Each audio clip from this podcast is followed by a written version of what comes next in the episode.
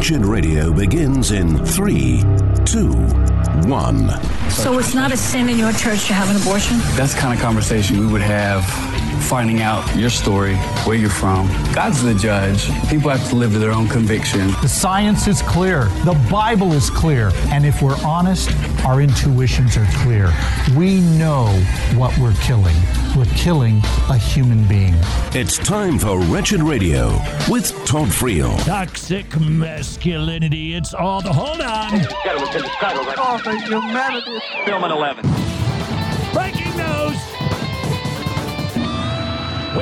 Your regularly scheduled content for a message from Mark Tatlock. You say, What's a Mark Tatlock? I say, He is the Grand Poobah. I'm pretty certain that's his title. The Grand Poobah of the Masters Academy International had to share this with you because it is so encouraging, particularly if you were one of the many wretches who helped us send 10,000 MacArthur Study Bibles to the Philippines.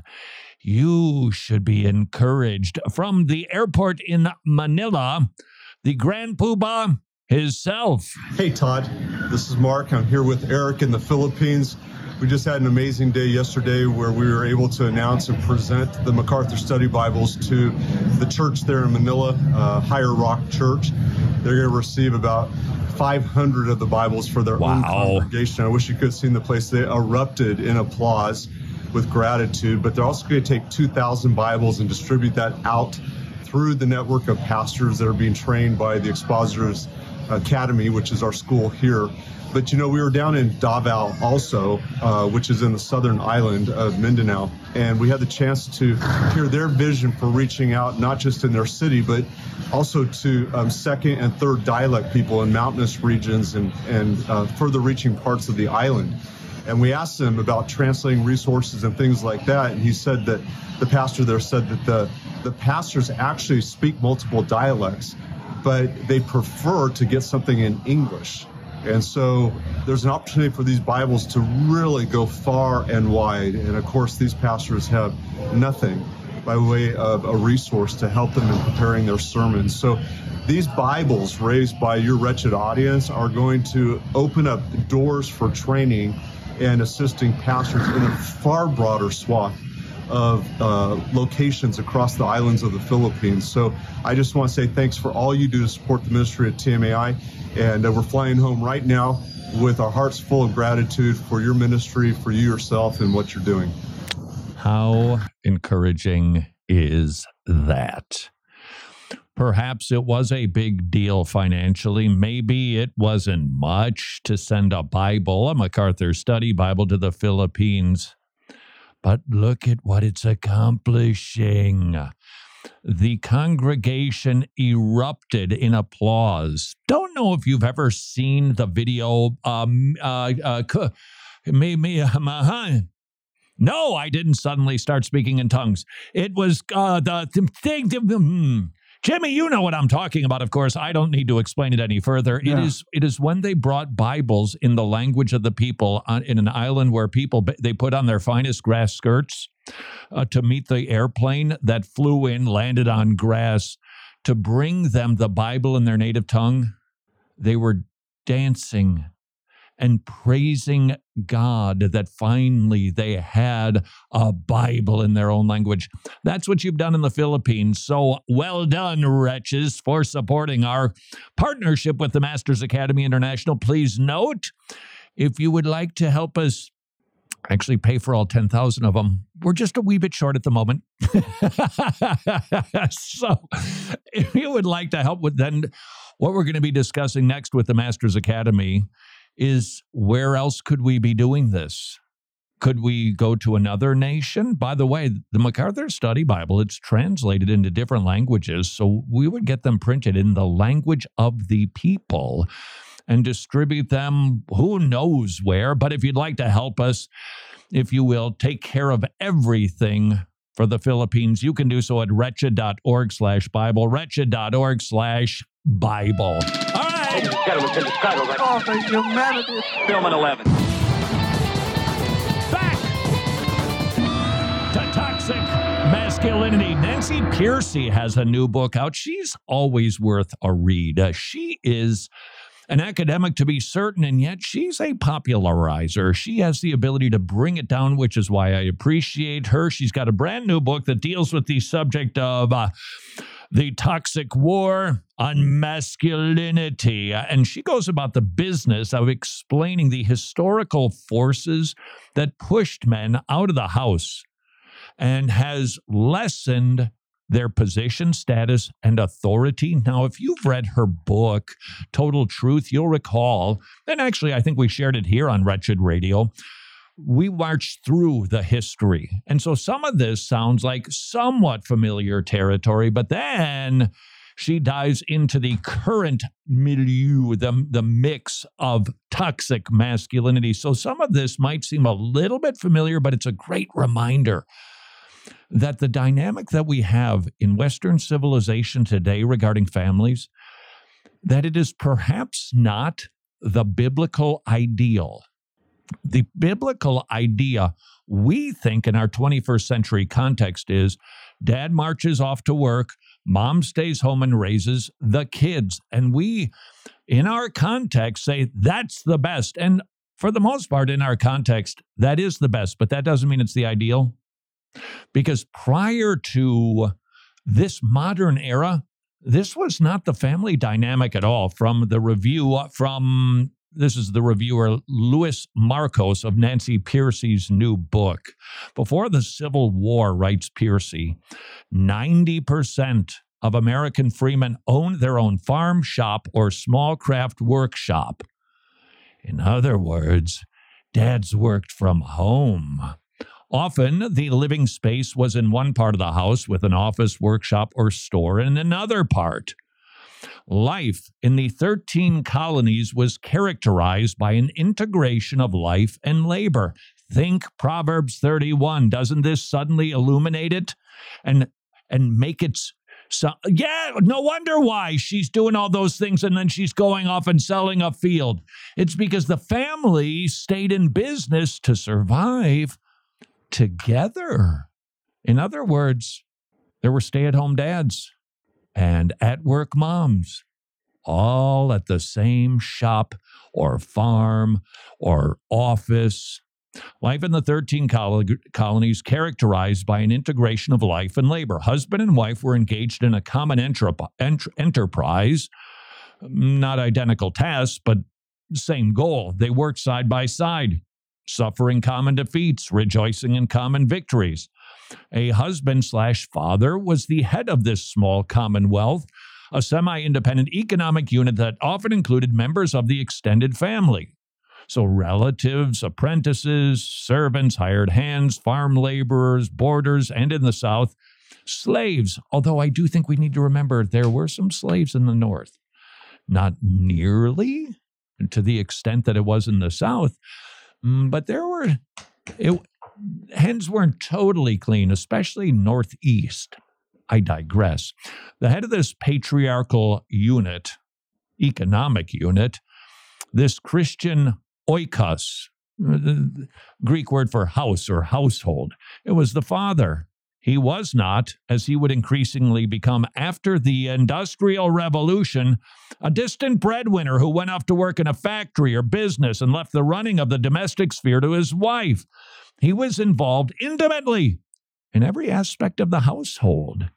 He was doing devotions. He would take on the lion's share of the spiritual education of his children.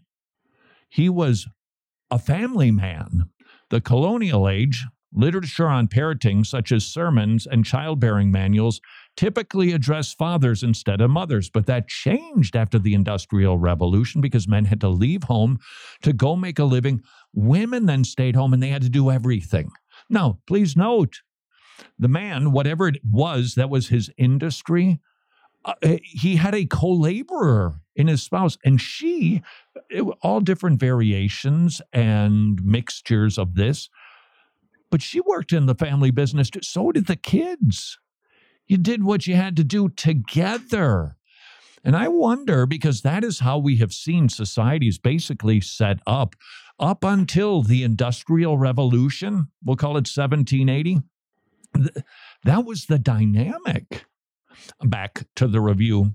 Social forces culminated in two political movements that Pearcey allows us to see from a new perspective women's suffrage and temperance. Women of the time were opposed to the suffrage. Most women were opposed to the suffrage movement. And it's not because they were lazy or uneducated, but, quote, because they understood clearly that universal suffrage implied a shift from the household to the individual as the basic unit of society, rather than the family being the federal head representing the family with his voting values. We all became independent voices. And there was concern about that. It struck a blow to the concept of male responsibility. If society accepted that a man voted as solely as an individual, it no longer held him morally responsible for representing the common good of the entire household. So the result were to let off men off the hook and allowed them to indulge in their base and selfish desires. That's the history of the family, specifically the dynamic between husband and wife. We will continue our toxic masculinity history so that you and I can know how to speak to a world that seems to hate men. This is Wretched Radio. So, you're not convinced of the importance of training men to rightly divide the word of truth and fill pulpits internationally? Fine then we'll let Paul Washer convince you. It is so important, not just important, it's absolutely essential to have a trained expositor of the scripture in every church. When we read through the book of Acts, we can see that the kingdom of God, the kingdom of Christ, advances as the word of God advances. Would you please consider joining the Masters Academy International in filling empty pulpits with men who can exposit the scriptures and advance the kingdom of God? It's a magnificent ministry with a generational impact. Please learn more about supporting TMAI at wretched.org slash pastor, wretched.org slash pastor for the Masters Academy International. Hey, thank you so much for listening to Wretched Radio today, and I hope you understand just how much we appreciate you for tuning in and listening on a daily basis. We really, seriously do appreciate you, and we understand that we wouldn't be able to do the things that we do here at Wretched if it weren't for you. We hear from so many of you on a daily basis, and I gotta say, the appetite that you have for the Word is downright inspiring. It inspires us to want to reach more people all over the world with the gospel so we can help to get more people in the same place you are with a large, hefty appetite for the Word of God. And we need your help to do that. We would love for you to consider partnering with us as an ongoing monthly gospel partner. All of the questions that you might have about this can be answered right now just by visiting wretched.org slash donate or texting the word wretched to the number 44321. Wretched. Amazing grace. Amazing gospel. I know how you're feeling at the thought of switching from traditional health insurance to Medi-Share, which is affordable biblical health sharing. That's a big decision, and it can be kind of scary, which is why Mrs. Friel and I researched Medi-Share and determined yeah, we can trust this ministry. Christians paying for the health needs of other Christians. It's a magnificent ministry. 98% member satisfaction rate. It's amazing. The average family saves $500 per month. If that sounds intriguing, and I hope it does, please do your research. Visit Medi-Share.com slash wretched, Medi-Share.com slash wretched, or call them and talk to a really nice person at 844-34-BIBLE, 844-34-BIBLE, 844-34-BIBLE. Important dates in Christian history. Henry VIII's Act of Supremacy makes the King, not the Pope, head of the Church of England. While Henry's concerns were largely political, his Archbishop Thomas Cranmer worked to mold the Anglican Church into a thoroughly Protestant church. This is Wretched Radio with Todd Friel. Not so fast, world. This is Wretched Radio. Have you heard? Evangelicals, they're just like the pagans when it comes to the divorce rate. Christians are no better than unbelievers. They do half of them are divorced. Bang, bang, bang goes the narrative drum. Is it true? No, but if you repeat it often enough, then it actually seems to become the truth. I mean, it doesn't actually become the truth, but people esteem it as the truth. Nancy Pearcey, she's written a new book. It's titled The Toxic War on Masculinity, and it appears some of the book wisely retreads some of the ground that she's tilled before regarding the history of men as husbands, as fathers, as the leaders of households. And that was the dynamic that existed for millennia, but the Industrial Revolution changed it. Men went out, they became independent. It was no longer considered a family unit. He was the breadwinner, she was the child bearer and raiser, and pretty much near the twain shall meet. Man, we've been struggling to figure that out, haven't we? But maybe, just maybe, and I you can do with this whatever you can. That's that's not the ideal that it's a family dynamic. Now i get it. You could there's arguments to be made and the advancements that have been made and the amount of enjoyments. This life is a lot easier than it used to be. I get it.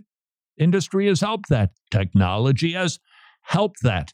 By the way, speaking of technology, would you do me a wee little bit of a favor? Would like for you to ponder something. As you know, AI, it's all the rage, it's invading everything. Pastors are writing their sermons with it. Eh. There are that German Lutheran church where the, the AI chatbot led the service. Eh.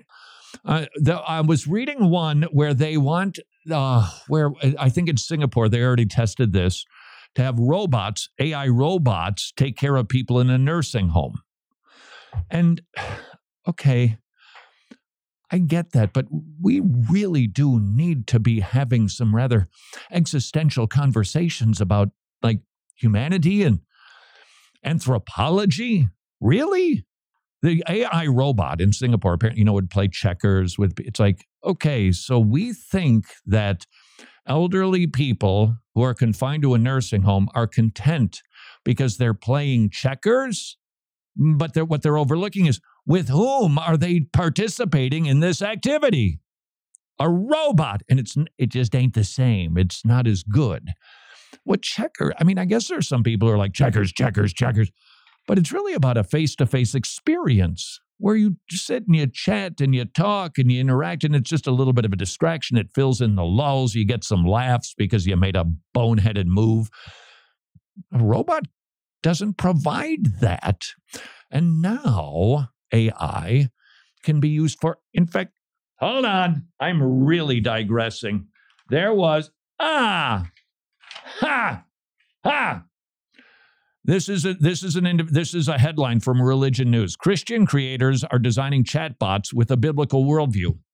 No, they're designing chatbots with their biblical worldview because they have to be programmed. And this comes out in this article mm, that that this one wants BibleMate to give politically neutral responses on social issues where Christians don't see eye to eye, claiming Jesus wasn't a Democrat or a Republican. So, what answer are you going to get? This young man's answer.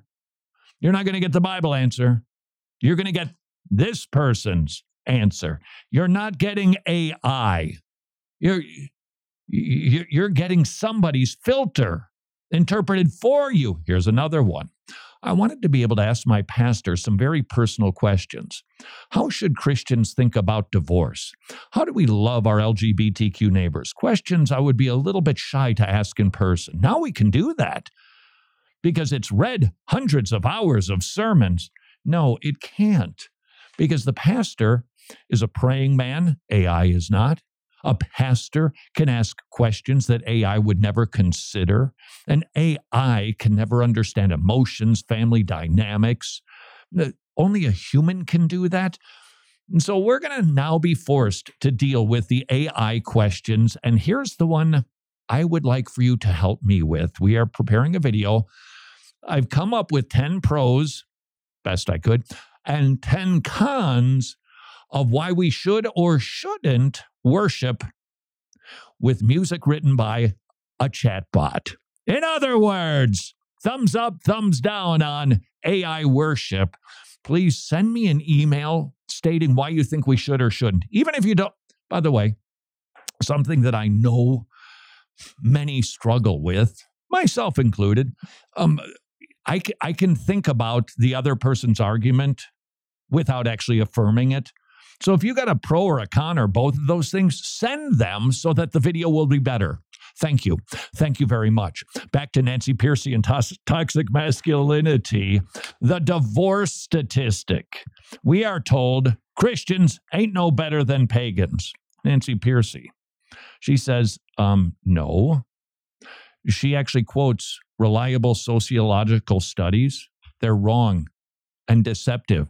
If evangelical means someone who identifies as such on surveys, then the fact is true. But a distinction is made between nominal evangelicals and evangelicals who attend church and live under the authority of Christ. And then the truth emerges. So, are false convert evangelicals divorcing at a same level? Why wouldn't they?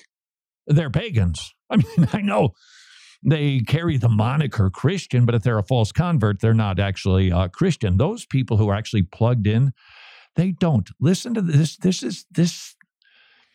This is this just demonstrates again Christianity is good for people, all people, but perhaps especially women and children. Why? Because men are going to dominate in a culture where they are not restrained or informed by a source outside of themselves that is superior, stronger, bigger, better well, the the worst the worst elements of the word patriarchy are going to emerge. Compared to secular men, devout Christian family men who attend church regularly are more loving husbands and more engaged fathers. They have the lowest rate of divorce. Oh. Astonishingly, they have the lowest rate of domestic violence of any major group in America. Nominal Christian men have the highest rates of divorce and domestic violence, even higher than secular men. So the secularist who says, well, you know, Christians get divorced at the same rate. No, actually, false convert Christians get they get divorced more. They're more violent at home. It is those who are committed to Christ, those who submit to his headship. They're the bestest.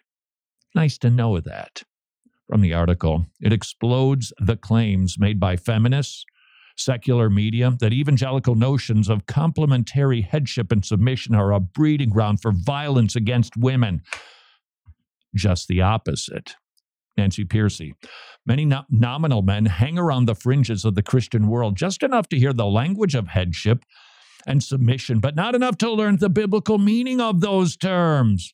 But those who do report the highest rates of happiness among American women and their children. I'm trying to recall, I think it was Rick Thomas that I read this said that if a man is genuinely seeking to be Christ like, and he's genuinely seeking to love, protect, honor, serve his wife, there isn't a woman, and this isn't flippant, in her right mind who would want to divorce that. Now, if she did, she wouldn't be in her right mind. You're acting like Jesus Christ. You you you can't have a better husband than Christ or one who is seeking to imitate him. And that's what the sociologists actually affirm. Further, church going dads are least likely to yell at their children, most likely to be warm and affectionate, and they spend more time in activities with their chil- children, like eating meals, reading to them, playing games, coaching sports, attending school activities, leading a church youth group. They spend at least three and a half hours per week more with their kids compared to secular folks. Did you know those statistics? Were you aware that actual Christian men are good for women and children? Perhaps, maybe, the next time that you find yourself getting mm, mm, battery acided, that's right. That's what I came up. That's what my brain was capable of. Like somebody just throws battery acid on you. Uh, uh, Christians, they're no better and they're violent. No, no, they're not. And it would be an it would be an opportunity, wouldn't it, to explain true and false converts? Jesus said there's a lot of people who will proclaim, Lord, Lord, but they really don't know him. And guess what? I'll even I'll even up the ante on you, my secularist friend. They actually are worse fathers than pagans. Not a not a hoot, but those who are born again, those who attend church, those who submit to the authority of God and his word, they're the best. Absolutely, positively, undeniably, no argument, the best. Will that persuade them? Eh, eh, probably not. The best way to help people get rid of their attitude that all men are toxic by nature, you guessed it, regeneration. This is Wretched Radio.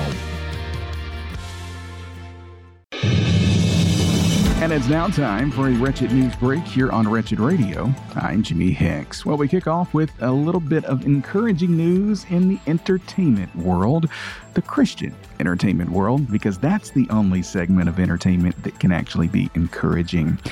Anyway, Great American Family will be releasing an original mystery movie following its merger with PureFlix. That's right, Great American Family Network has merged with the faith based streaming platform PureFlix, and to celebrate their merger, they're releasing a mystery movie because who doesn't love a good mystery?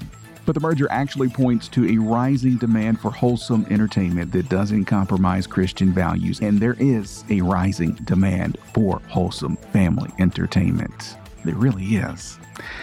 We shift gears now to the state of Texas, where the Baptist Convention there has recently adopted a statement that encourages the affirmation of female ministers and leaders in the church. One Texas pastor, who I won't mention by name, said in a text message of this statement, quote, it respects autonomy and diversity and all of the things I wanted on this issue. And look, I used to be Southern Baptist. I get it to a point. Autonomy is one of the biggest bailiwicks of the SBC.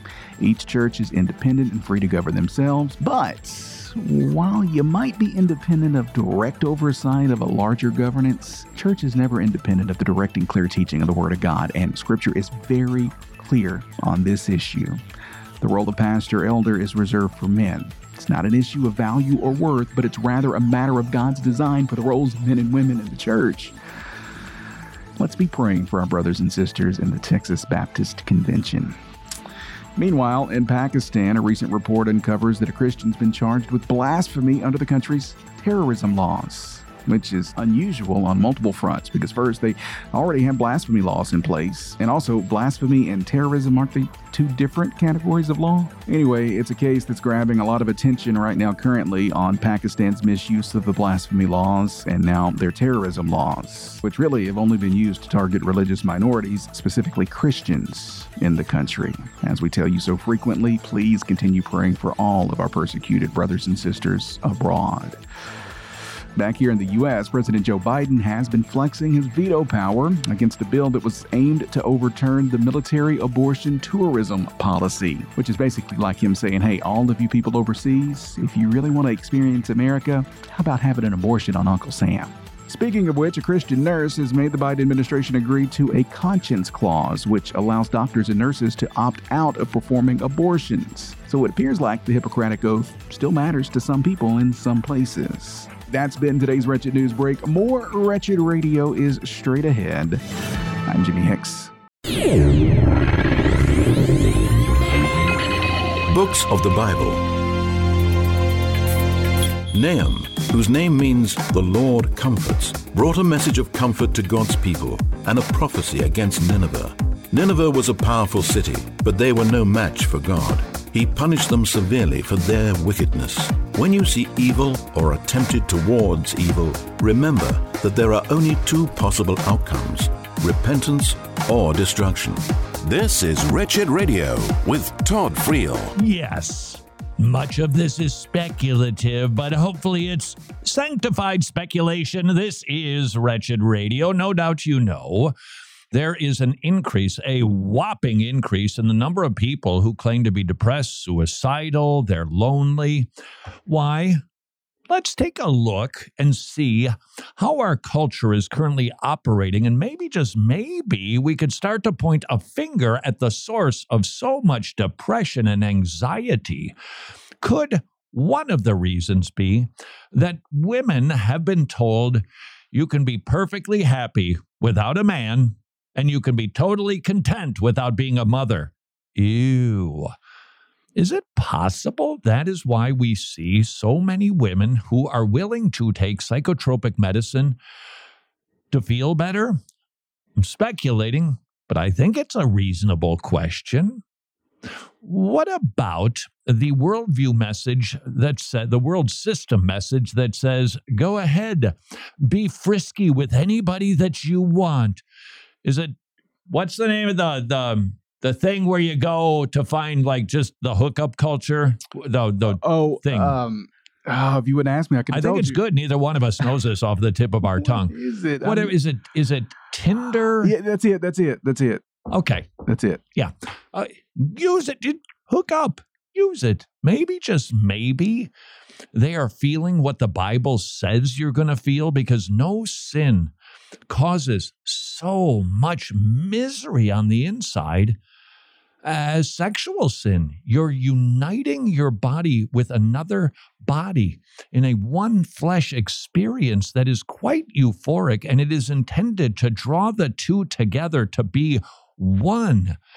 And it's theological, it's procreative, and the world says, no, it's not, just do it because it's fun.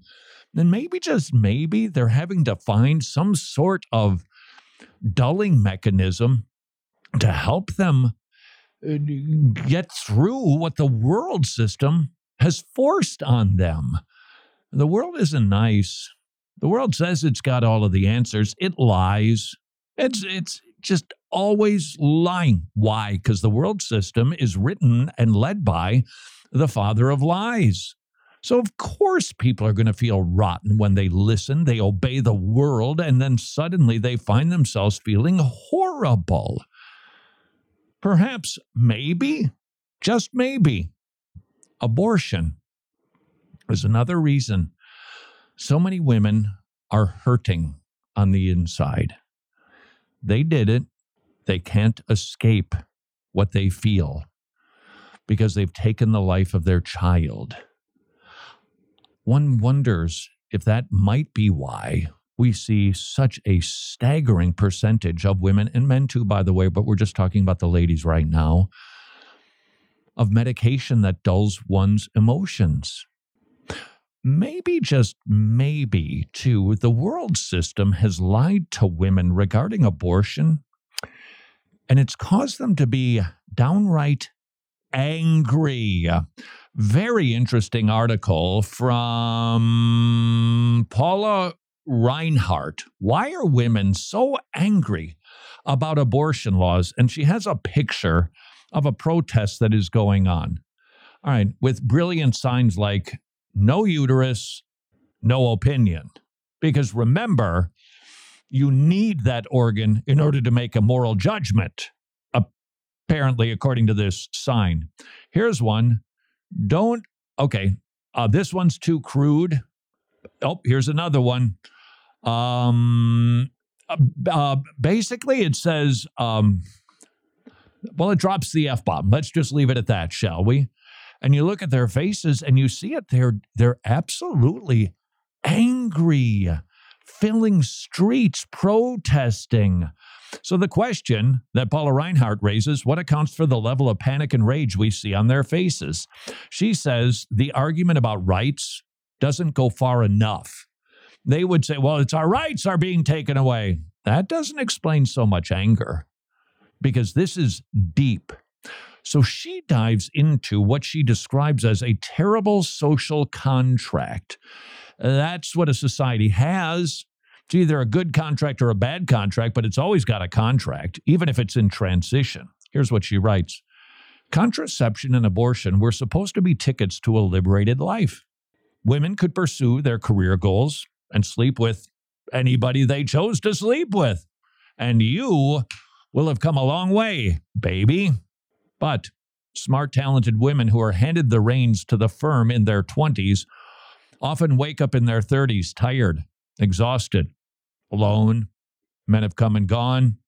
Intimacy without consequences has ironically made it harder for many women to have what they say they want marriage and family. Don't be deceived. It's cooked into the DNA of women, woven into the fabric of their being to be mothers. It's it's a part of what makes a woman a woman. It's a terrible social contract. In order to be with a man, you must conform to his sexual desires and pretend to enjoy it. If you complain, plenty of other women who will take your place. Sex doesn't have to lead to marriage or even an exclusive relationship. A woman can fritter away her best years of fertility waiting for a guy to man up to a real commitment. If she gets pregnant, that's her problem. Question Who wouldn't be angry? The world system lies, lies, lies, and the result is always going to be misery. Mary Eberstadt says, quote, the revolution effectively democratized sexual predation. No longer to be a predator. No longer did one have to be a king or master of the universe to abuse or harass women in unrelenting serial fashion. One only needed a world in which women would be assumed to use contraception, with abortion as a backup plan. Hey, you're taking away what I need to do what I've been told is going to make me happy. From the article, the anger behind limiting abortion reflects something much deeper than personal rights. It's the mirror of, now again, this is speculation, but I think it's worthy of our consideration. They're angry because it's the mirror of a woman's fear of ending up alone, not just by herself on too many Friday nights, no, alone, as in without the hope of a lasting give and take relationship with a man who cares what happens to her even after her body sags. By the way, Jimmy, do you recall that conversation we had about last week when uh, your spouse's body inevitably sags? Oh, uh huh. I received a number of emails from people saying there's other things in life that can happen to your spouse that radically change your spouse and the dynamic of your marriage. Illness mm. and and and and disease. And then suddenly you're married in a dynamic that is different than the one you thought you were engaging yourself to. Exactly. Okay. How do we navigate those things? We care anyway it's foolish to say don't care about anything physical or external doesn't make any difference and you're just selfish if that's how you that's wrong but that's certainly not even close to being the primary reason we love our spouses we love our spouses because we love our spouses at least that's the way we're supposed to love them because we love because we've been loved and God loves because he loves. You say, wait a second, you didn't really make sense. God loves because he loves. That's just what he is. I didn't say does, it's what he is. He doesn't love you and me because we're spanky, shiny little pennies that he loves to collect and show off. Nope. He loves us because we're tarnished. We are the pennies. Each one of us is a tarnished penny that was put on a train track and run over by an engine. That's, and yet he loves, and that's how we're to love our spouses. I'm not, I'm not suggesting that it can't be lamentable. It can't even be mourned. But that, that shouldn't rob you of your ability to love your spouse. Back to the article abortion is what the woman sees as a necessity in order to have a man in her life on any terms. So the only way, according to this commentator, that a woman can actually have a guy is if she has the ability to because I'm going to be if I'm going to have a guy, I got to sleep with him. So I, I need to have abortion just in case you know. And it's been taken away. They're mad. The sexual revolution upended the way men and women relate to each other by placing desire, not responsibility, at the center of our interactions. We were told this is progress, but we're moving backwards. We're reverting to the old power dynamics of paganism. Go back and study the sexual ethics. You pick your favorite empire if you want. And before Christendom invaded Western civilization, women and children didn't fare well. You could be abused any way that a man wanted to. Christianity came along, dignified women, children, intimacy, and now the world is reverting back to its old mores. And guess who's paying for it? Angry women. This is Wretched Radio busy, busy, busy. Last year, Preborn Ministries provided over 92,000 ultrasounds, 54,000 babies were saved, 69 ultrasound machines were placed, 10,000 people responded to the gospel. Preborn Ministries, very busy, saving babies, saving souls. Would you please consider partnering with Preborn Ministries? $28 per ultrasound. Five ultrasounds, $140. Yes, they are expensive, but they save lives. And Preborn Ministries uses good equipment with trained specialists, which is why the success rates are so staggeringly high at saving lives with preborn. Please consider supporting preborn at preborn.org slash wretched, preborn.org slash wretched.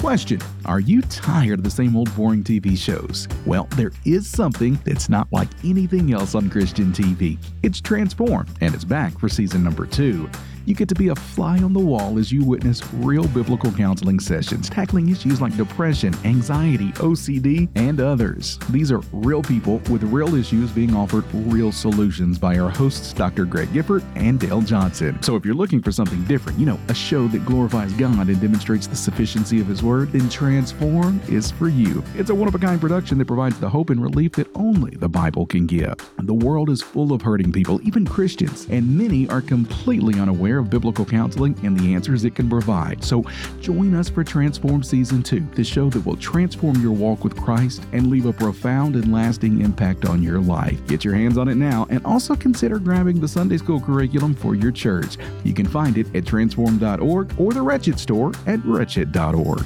Ah, some good news. Two encouragements from the Tomorrow Clubs. They have hundreds of weekly kids' meeting clubs in Eastern Europe but now they've expanded to Africa and the kids are swarming the Tomorrow Clubs. They have never seen greater attendance than the hundreds of new clubs that they are opening up in Africa. That should encourage all of us. The gospel is going forth and reaching kids in unreached places. Encouragement number two would you like to become a Tomorrow Club's ministry partner? Your support will help the Tomorrow Clubs open up even more Tomorrow Clubs and reach even more kids with the gospel. Please consider becoming a ministry partner at tomorrowclubs.org slash wretched, tomorrowclubs.org slash wretched.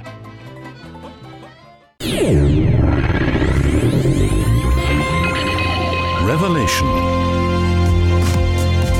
is the Bible really God's Word, or is it just a collection of human ideas? Here are a few words the Bible uses to describe itself perfect, God breathed, authoritative, without error, the Word of the living God. The Bible is God's inspired and trustworthy Word to humanity, through which He makes Himself known and continues to draw us to Himself. This is Wretched Radio with Todd Friel. Ah, wait, is this. Is this an open door I'm supposed to walk through? This is Wretched Radio. Jimmy, I oh, I think I think that a door, an opportunity to talk about something important has been opened up, but I'm not sure that it's God's will for me to walk through that door. What do you think I should do? Walk through the door, Todd. Uh-huh. Just just walk through the door. Just walk through the door. and uh, I was reading I was reading an article today. Somebody's trying to put on a big crusade, I think in South Carolina, because they had put on a crus- several crusades, I think down in Africa. I, I, don't know anything about the ministry, but they said something like, you know, the, the Lord had just closed a bunch of doors, closed a bunch of doors. We just kept knocking. We just kept knocking. Okay, here's my question for the theologians that use doors to help us determine God's will for our life. If you want to do something, but it doesn't seem the opportunity is there, does that mean you're not supposed to do it? Well, you say, well, the door is closed. Well, these people, they kept knocking on the door. One finally opened. So, see there, you just keep knocking.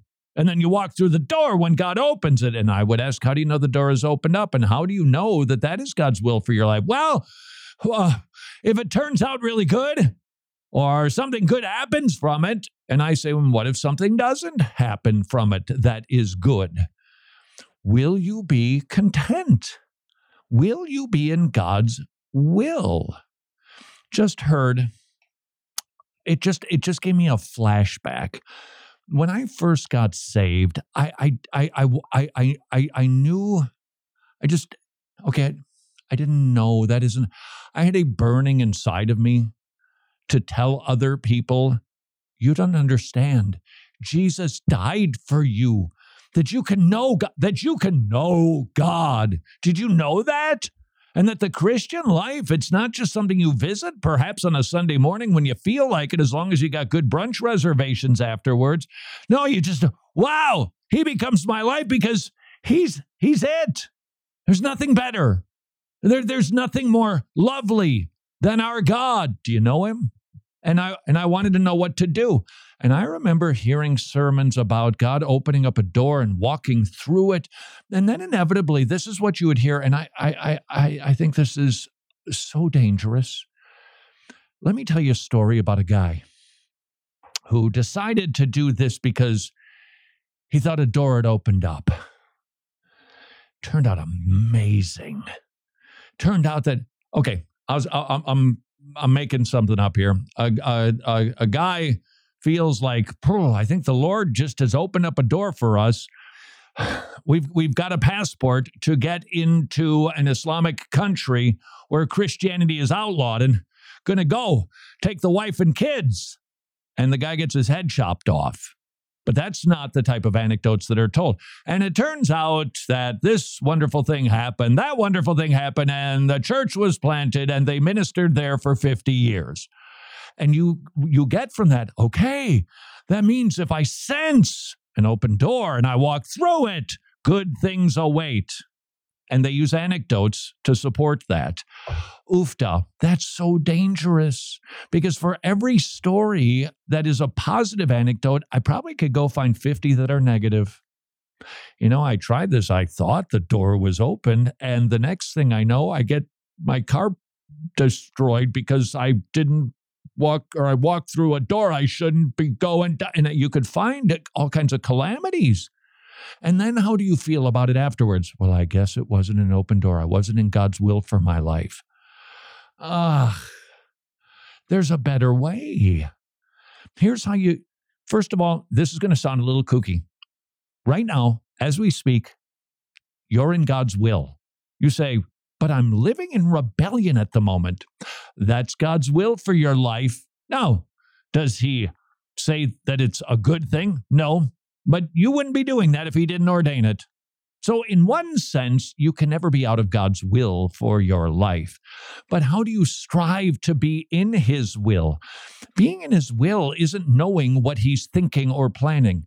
Being in His will is studying His Word, getting wise counsel from godly people, praying like a nobody's business for wisdom, considering one's preferences, making a decision, and that's God's will for your life. And then look at what happens if things turn out great. Praise God, Lord, you gave me wisdom to make that decision. Love you even more.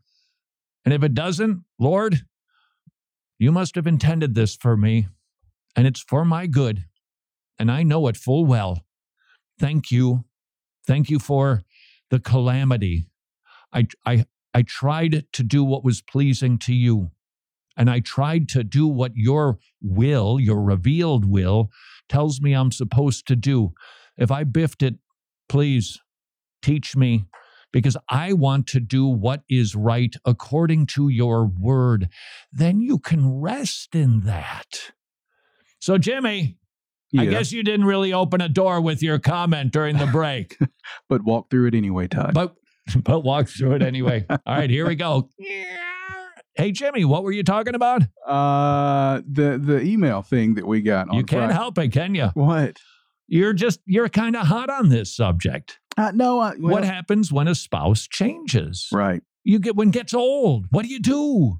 And you said, I- I said uh, something else that I thought about over the weekend as I thought about the conversation we had was that, you know, marriage is what? Marriage is uh, sanctification for us. It's Mhm. probably the biggest source of sanctification Yeah. in our lives. And it's an opportunity. God uses those changes as opportunities for us to grow and get better. Mhm.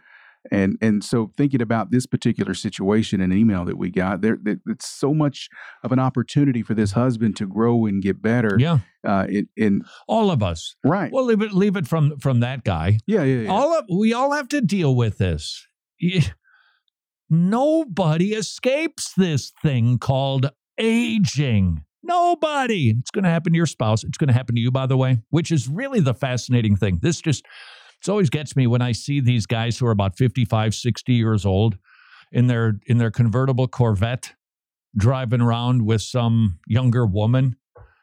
Really, dude? You you you need that, but your wife is okay with you? I mean, well, you know, she's gained weight and you haven't? I mean, seriously? Well, you know, she's kind of sagging and you're not? Honestly. So delusional about ourselves. And yet we see our spouse changing.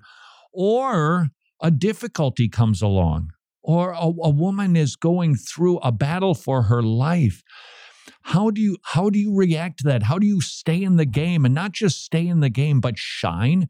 And i would tell you the answer is the gospel. When you think about the the extraordinary news that jesus christ didn't die for good people he died for totally depraved wicked vile rebels.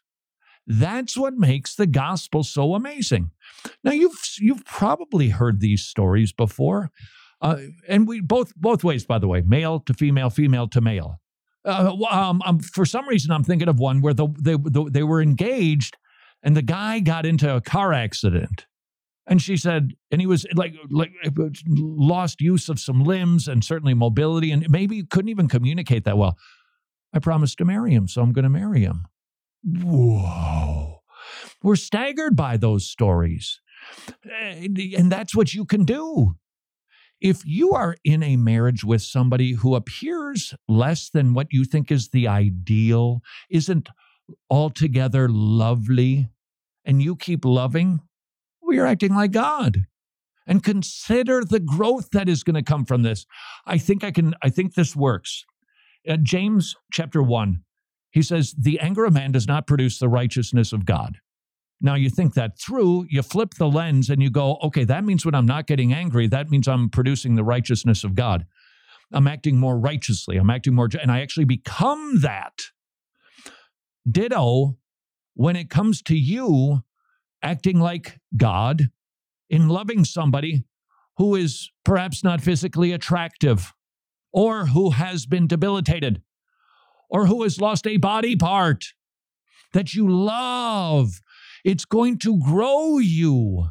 And the world is going to look at that and go, that's an awesome love. And it's an opportunity for you to say, yeah, you think that's incredible? Let me tell you how God loved me. Uh, that's, that's why marriage is theological. Luther said it right. It is indeed a school of character. It is a school that can have so many fruits that are available to you. And here's the here's the kicker. Here's the here's the real kicker. When you start loving on that level, when the external attractiveness isn't like the thing as much or even potentially at all anymore, and you love, I guarantee I'm telling you, you'll have a more profound, deeper relationship than anything you've ever experienced in your life. When you are loving simply because you love, because you have been loved. And the person responds to that And we have every hope to believe that they would respond to that. And even if they don't, the world looks into your window, sees you being kind and giving and good when it appears you're not getting certain things in return. Lo and behold, you are a testimony and you are being a God glorifier that is well pleasing to the Lord. Hopefully, it was worth walking through that door. Until tomorrow, go serve your King.